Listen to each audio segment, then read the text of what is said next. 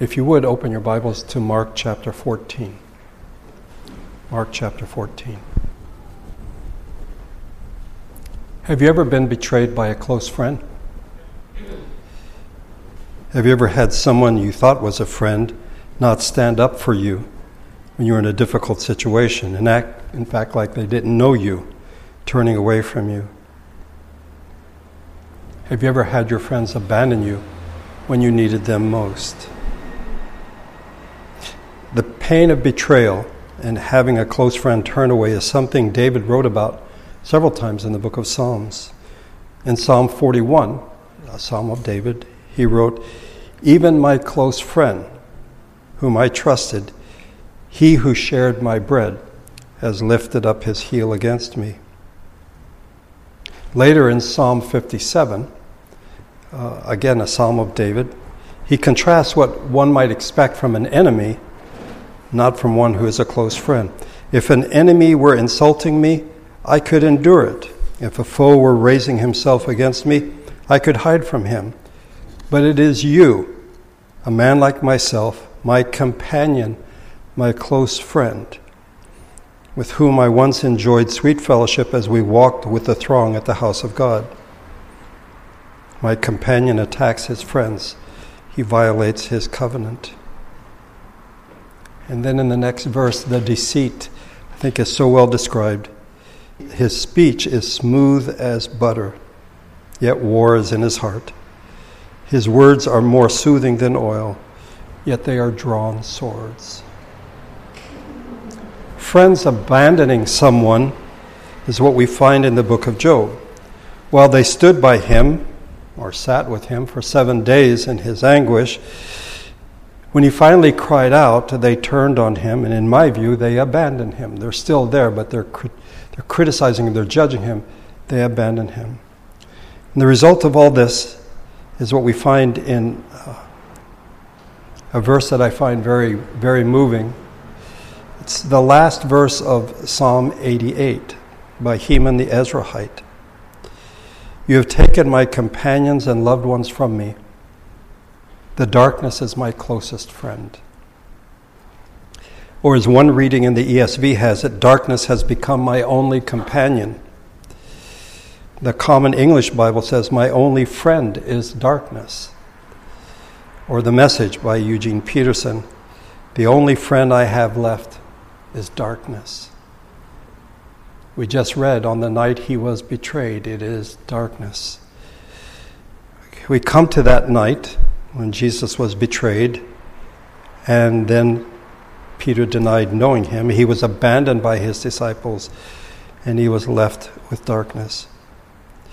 And while it is the horror and the degradation of the cross that usually comes to mind when we think of the Passion Week and the sufferings of Jesus, we should not blithely or in a cold clinical way read or discuss or consider the betrayal, the denial, and the abandonment that he suffered that night.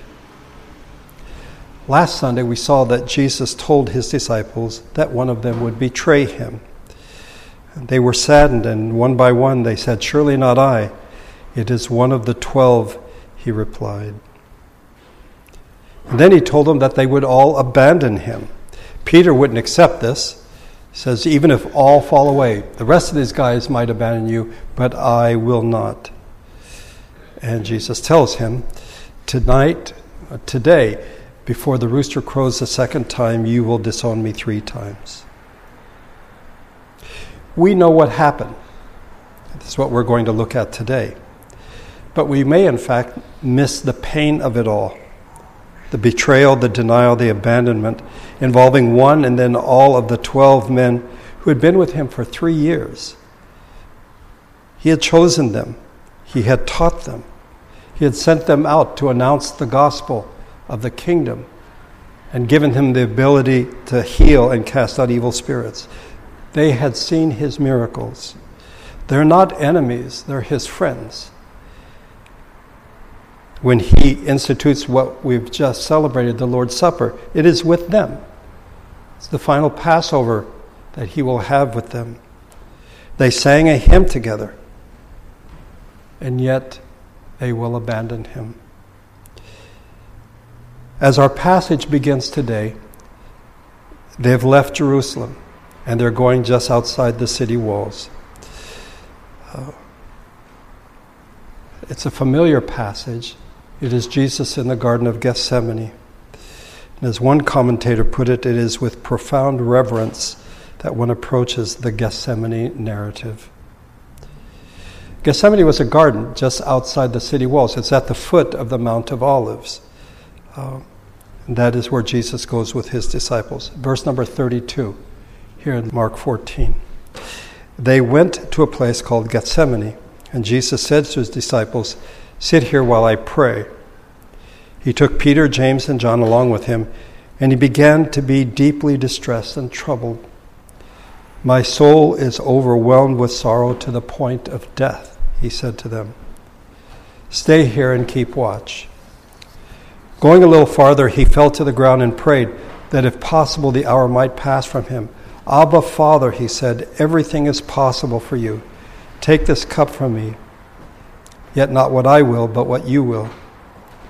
Then he returned to his disciples and found them sleeping. Simon, he said to Peter, Are you asleep? Could you not keep watch for one hour? Watch and pray so that you will not fall into temptation. The spirit is willing, but the body is weak. Once more he went away and prayed the same thing. When he came back, he again found them sleeping because their eyes were heavy. They did not know what to say to him. Returning the third time, he said to them, Are you still sleeping and resting? Enough. The hour has come. Look, the Son of Man is betrayed into the hands of sinners. Rise, let us go. Here comes my betrayer. They get to the Garden of Gethsemane, and then there is a separation. Jesus says to his disciples, Sit here while I go and pray. Uh, something I think we need to see is that this was not unusual. We have seen this in the Gospel of Mark. Um, no one says, why do we have to stay here while you go off and pray? There have been times in his ministry when he goes along, goes away to pray. In Mark 6, uh, immediately Jesus made his disciples get into the boat. This is after the feeding of the 5,000, and go on ahead of him to Bethsaida while he dismissed the crowd. After leaving them, he went up on a mountainside to pray. Jesus going by himself to pray is something that they must have been used to. But as he separates from the disciples, he takes with him Peter, James, and John. These were the three disciples with him on the Mount of Transfiguration. And Jesus, even before he begins to pray, is in anguish and he tells them that he is suffering. My soul is overwhelmed with sorrow to the point of death. Stay here and keep watch. Shouldn't they have said something?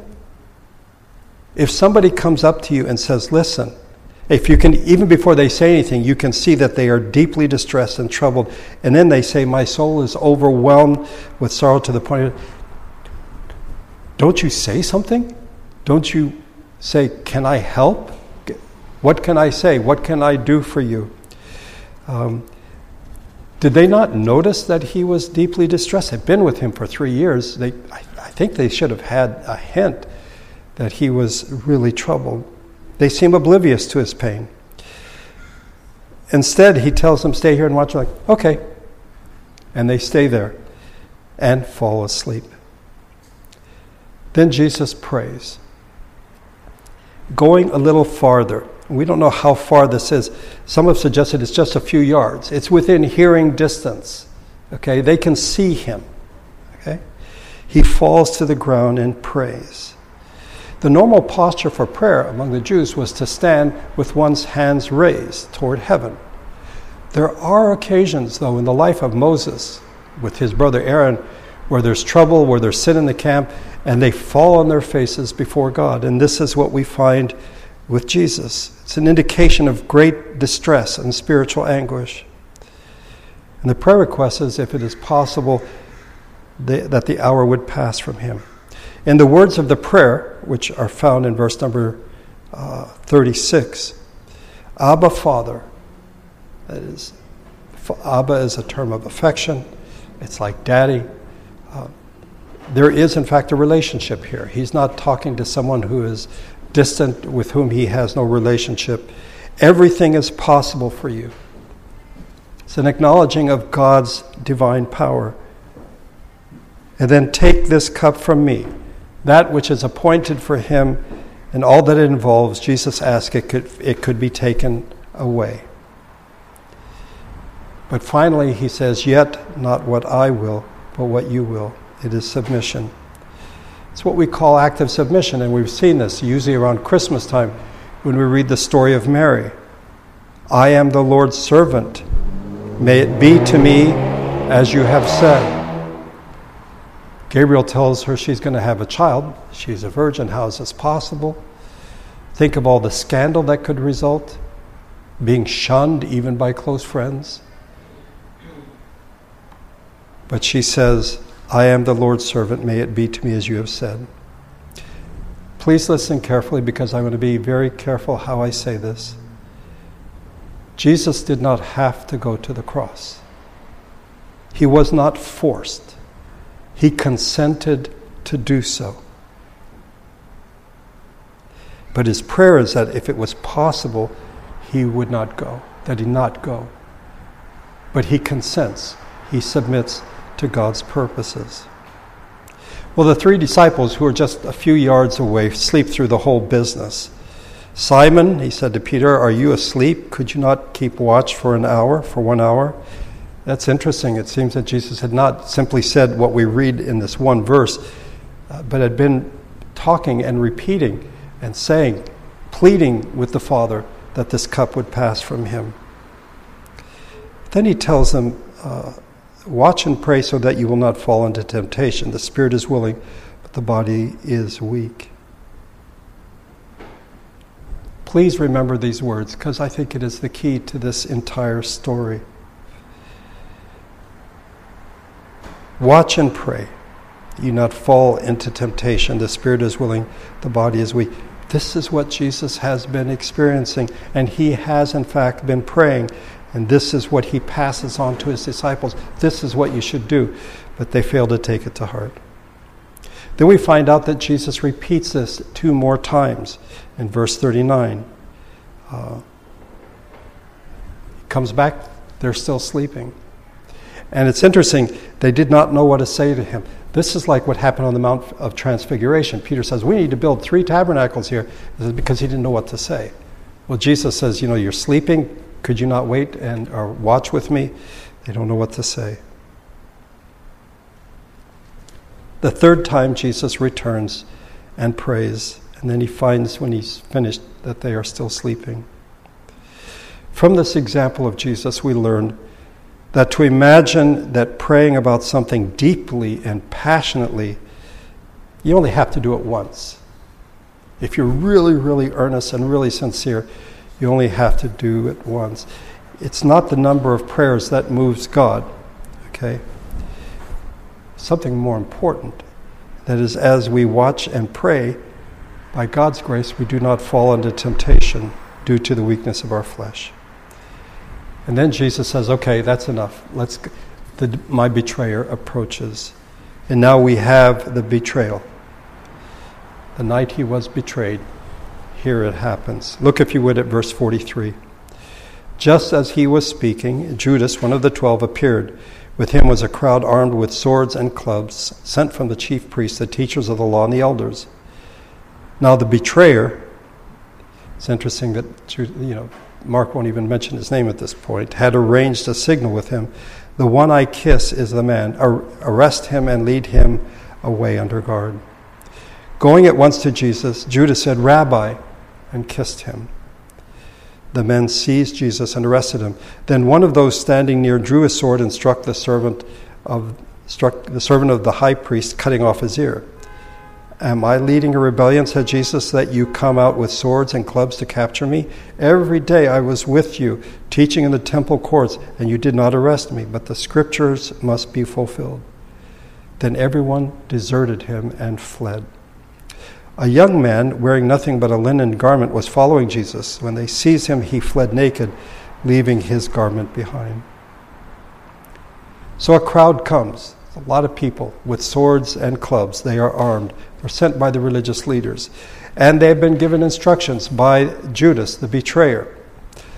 The one I kiss, he's the one that you arrest, and you take him back under guard to the high priest.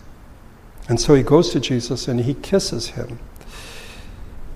First, he says, Rabbi, a term of respect. And then the kiss, a sign of affection. It is sort of the ultimate in betrayal. Jesus is arrested. One disciple, we're told elsewhere, it's Peter, takes a sword and cuts off the ear of a servant named Malchus, servant of the high priest. Uh, Jesus, by the way, puts the ear back and heals him. That should have said something to them, but it doesn't. He questions the timing of the rest, the arrest. We know the answer. He's like, "Why are you doing this at nighttime? I've been in the temple courts teaching all this time. Why didn't you do it then?" Well, because they were afraid of a riot. They were afraid that the people would react, so they do it under the cover of darkness. Then everyone deserted. The disciples run. Jesus said they would. They abandoned him. And it is in verses 51 and 52, we think that Mark makes an appearance. You know, in the Gospel of John, John never uses his own name. Okay, he's like the one whom Jesus loved. We think this is Mark, not one of the twelve, but related to Peter, that uh, we don't know exactly what happened, but he's sort of in his bed clothes. He's in a linen garment. He's dressed for bed, and we don't know if he heard the commotion and he goes out to see what's happening and is following Jesus. And then somebody tries to grab him, and instead they get his pajamas, if you wish, his linen garment, and he runs off naked and he goes back home. We think, in fact, that this is Mark, that he shows himself also as one who deserted Jesus. Then, beginning in verse number 53, we have the trial of Jesus. Look, if you would, verse 53. They took Jesus to the high priest, and all the chief priests, elders, and teachers of the law came together. Peter followed at a distance, right into the courtyard of the high priest, and there he sat with the guards and warmed himself by the fire. The chief priests and the whole Sanhedrin were looking for evidence against Jesus so that they could put him to death. But they could not find any. They did not find any. Many testified falsely against him, but their statements did not agree. Then some stood up and gave this false testimony against him. We heard him say, I will destroy this man made temple, and in three days will build another not made by man. Yet even their testimony did not agree. Then the high priest stood up before them and asked Jesus, Are you not going to answer? What is this testimony that these men are bringing against you? But Jesus remained silent and gave no answer. Again, the high priest asked him, Are you the Christ, the Son of the Blessed One? I am, said Jesus. And you will see the Son of Man sitting at the right hand of the Mighty One and coming on the clouds of heaven. The high priest tore his clothes. Why do we need any more witnesses? He asked. You have heard the blasphemy. What do you think? They all con- condemned him as worthy of death. Then some began to spit at him they blindfolded him and struck him with their fist and said, Prophesy. And the guards took him and beat him. Jesus is put on trial in front of the Sanhedrin. This is the Supreme Court of the Jewish people. They're there to find evidence against him, against him. They want to find him guilty of something, anything, just so that they can put him to death. And all they can come up with is conflicting testimony, false testimony. One example is given. We heard him say, I will destroy this man made temple and I will build it in three days. This is a misstating of what Jesus said in John chapter 2. Destroy this temple. He didn't say, I will. He said, Destroy this temple and I will raise it again in three days. And he was not speaking of Herod's temple, he was talking about the temple of his body. But he is silent before his accusers, which seems to frustrate the high priest. And so finally, the high priest asks, Are you the Christ, the Son of the Blessed One? We may wonder, because this is like the first, what does he mean, the Son of the Blessed One? Uh, This is an expression that we, as Gentiles, are not familiar with. The Holy One, blessed be He, is one of the most commonly used designations for God by the Jews. It turns out it is by far and away the most popular name of God in rabbinic literature. Among the Hasidic people, uh, they refer to God as Master of the universe, but here, the Blessed One. This means, are you saying you are the Son of God? Uh, now, he's not thinking in terms of the Trinity, he's thinking in terms of blasphemy. Are you claiming to be the Son of God? Um, and Jesus says, I am. I am the Christ, the Son of the Blessed One, and judgment is coming. Judgment is coming. You will see the Son of Man sitting at the right hand of the Mighty One and coming on the clouds of heaven. Yeah, I am the Son of God. I am the Christ and judgment is coming. But the high priest doesn't hear that. All he hears is blasphemy. And so he tears his clothes. Traditionally, among the Jews, it is a sign of sorrow. When someone dies, even today, among Orthodox Jews, if someone dies, usually uh, a cut is made on some part of the clothing and a little tear is made to say, Somebody has died and I am grieving. But here, he is sort of overwhelmed by the blasphemy. At least that's what he's saying. I think it's a symbolic act. He's trying to cover up for the fact that he wants to murder this man. He's found a reason, he's found his evidence, if you wish. Jesus is guilty of blasphemy. Oh, I can't believe it. This man blasphemed. We've got to kill him. And he tears his clothes. He asked the crowd, he asked the Sanhedrin, the 70 elders, you know what? What do you think? And they're like, yeah, he deserves to die. The verdict is death. Yeah, but before they get to that, in the meantime, if you look at verse 65, they began to spit at him. They blindfolded him, struck him with their fists, and said, Prophesy. The true character of the high priest, of the chief priest, the teachers of the law, the elders, the members of the Sanhedrin is seen here. These are supposed to be the top of Jewish society. And instead, what we see them as acting as what we would think the bottom of society would do, act in such cruelty, such disgusting cruelty, to spit at someone and then blindfold them and then hit them with your fist, and then to say prophesy.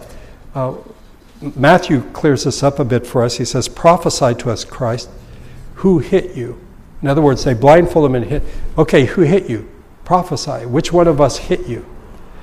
Now, some people have said the high priest would never do this. The chief priest, the elders, they would never do this. this. These are the people who work for them. They're underlings. They do this. Okay, fine. They still do nothing to stop it. And what we find is just sheer cruelty. Then the guards take him out and beat him. And one would say, well, that's kind of what they do. That's, that's their job. It was cruel nonetheless. Through the midst of this passage, a verse from Isaiah 53 comes to mind. He was oppressed and afflicted, yet he did not open his mouth. He was like a lamb led to the slaughter, and as sheep before her shearers is silent, so he did not open his mouth.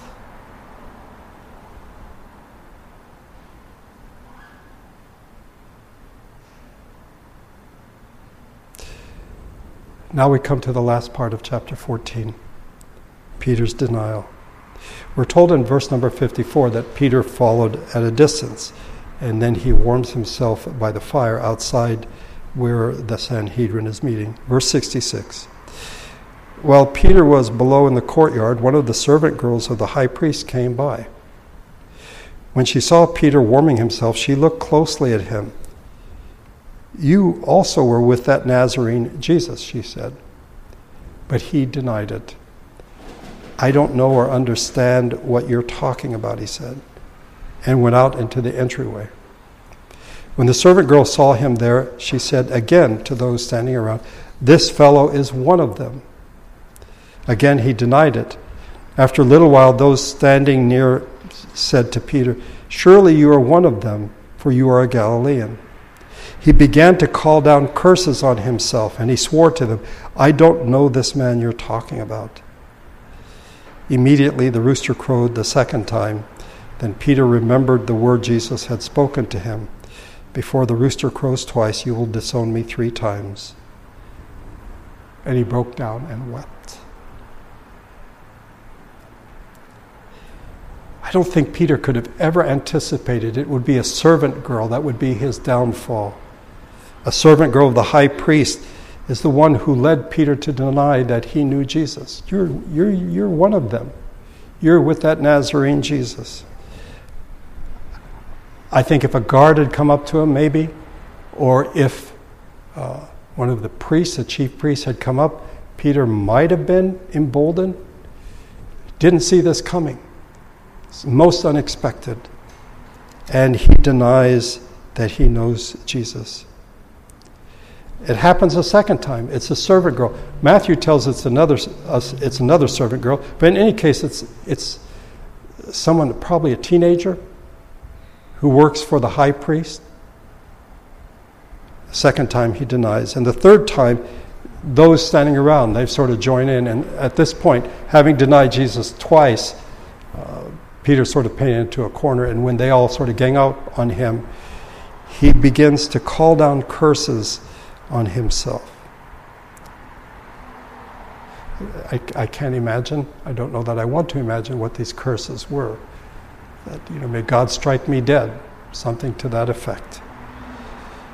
And he swore to them, I don't know this man you're talking about. Luke gives us one additional detail which is heartbreaking to this story. Just as he was speaking, the rooster crowed. This is the third time he denied Jesus. The Lord turned and looked straight at Peter. That Jesus, apparently they were in the same vicinity, and Jesus looks at Peter. Peter went out and wept bitterly.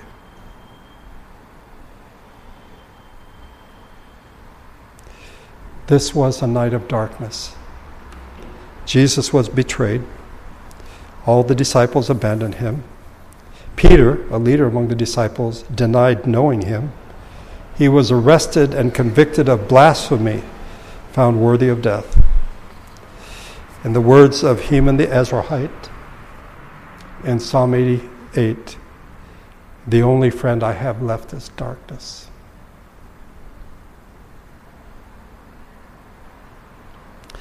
But here at the end, I'd, I'd like to at least make a defense for the disciples. It had been a long day, a hard day. Jesus had told them that one of them was going to betray him. Uh, they celebrated the Passover, which is supposed to be a joyous celebration. Jesus, when bake, breaking the bread, gives thanks and says, This is my body. And then at the end of the meal, he shares the cup and he says, This is my blood of the new covenant. It's like their heads must have been spinning all this information. Um, and then to top it off, Jesus tells them, You all are going to abandon me. You're going to leave me. By the way, two disciples had to go in and prepare the Passover meal. We're not told by Mark, but we're told by other gospel writers. It was Peter and John. So Peter and John have prepared the Passover, time consuming and no doubt hard work. Then all of these things happen. So they're tired. They're tired.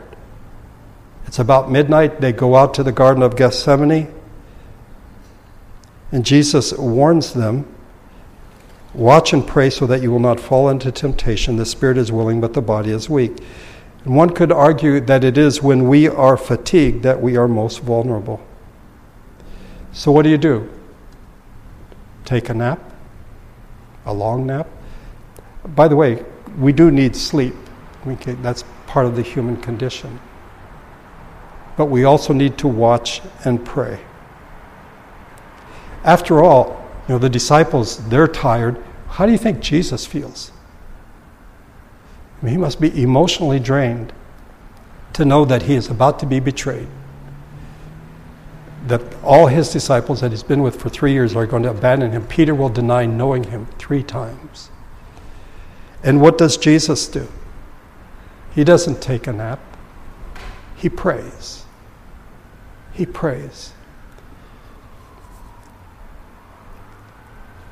The disciples slept, and then when the time came for the confrontation, it is Peter who, like in self sufficiency, takes a sword and cuts off somebody's ears. Here, I got this, I can take care of this. Uh, he should have listened to what Jesus said watch and pray so that you do not fall into temptation. When we do not pray, is when we are most likely to be vulnerable to temptation, but also we are most likely to do things in our own strength, to be self sufficient. I can handle this. I know what to do. I've got this covered. Instead, we should pray. And Jesus is our example for active submission. The words of the prayer Abba, Father. We need to acknowledge a relationship that God is our Father. This isn't, we're not just talking to someone on the phone, this, to a machine, to a computer. We're talking to our Heavenly Father. And then we need to acknowledge Father, you can do anything. All things are possible with you. We're not doubting. We're not saying, you need to work up the power to do what it is I'm asking. He has the ability to do that. And then there may be something that seems far too difficult for us. We don't see how we can handle it. And so, if possible, can we like do a detour around this, this thing in front of us? But then we submit. Not what I will, but what you will. As I said earlier, Jesus did not have to go to the cross. He was not forced to. He consented to do so. And he was able to do so because he prayed. He prayed.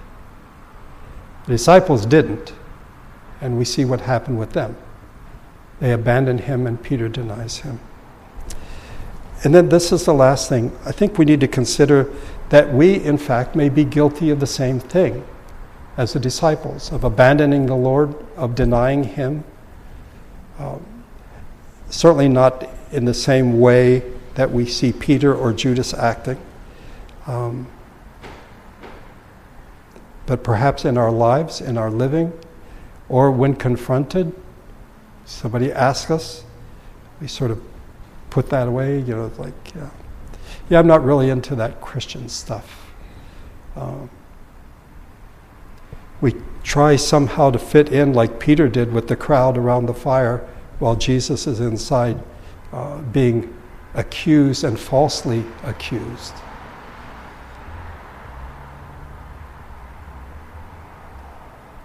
Perhaps I am more sympathetic for the disciples because I recognize my own weakness.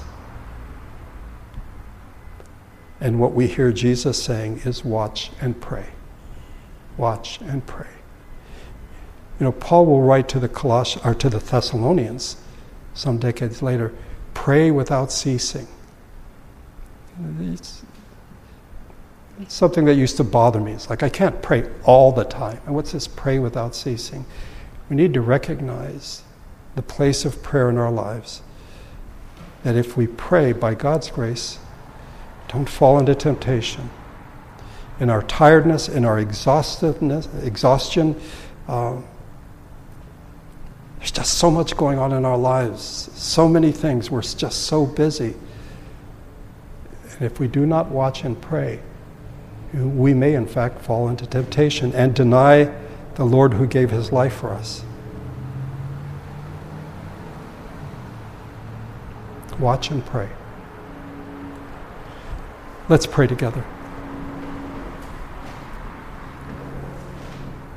Our Father, what we've studied today is so familiar to us, perhaps too familiar.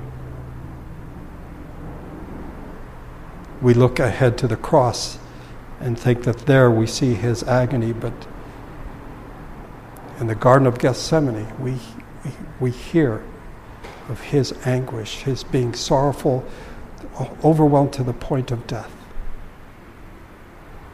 And we see Jesus praying, not just once, but going back again and again.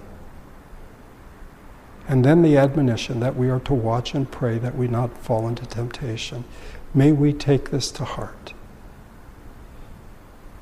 Forgive us when we fail to pray as we should, when we think we can do things in our own strength, that we have the knowledge, the information necessary uh, to do what is right. And we strike out on our own and fail.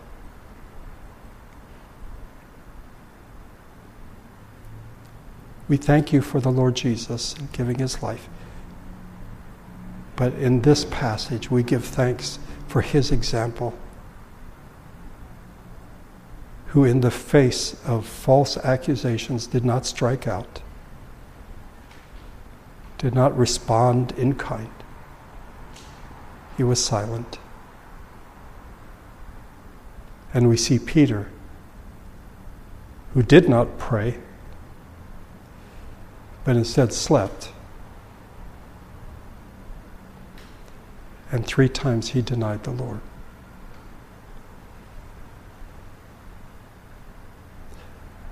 Suspect we're far more like Peter than we are like the Lord Jesus. But by your grace, through your Holy Spirit, may we listen to what Jesus said and follow his example.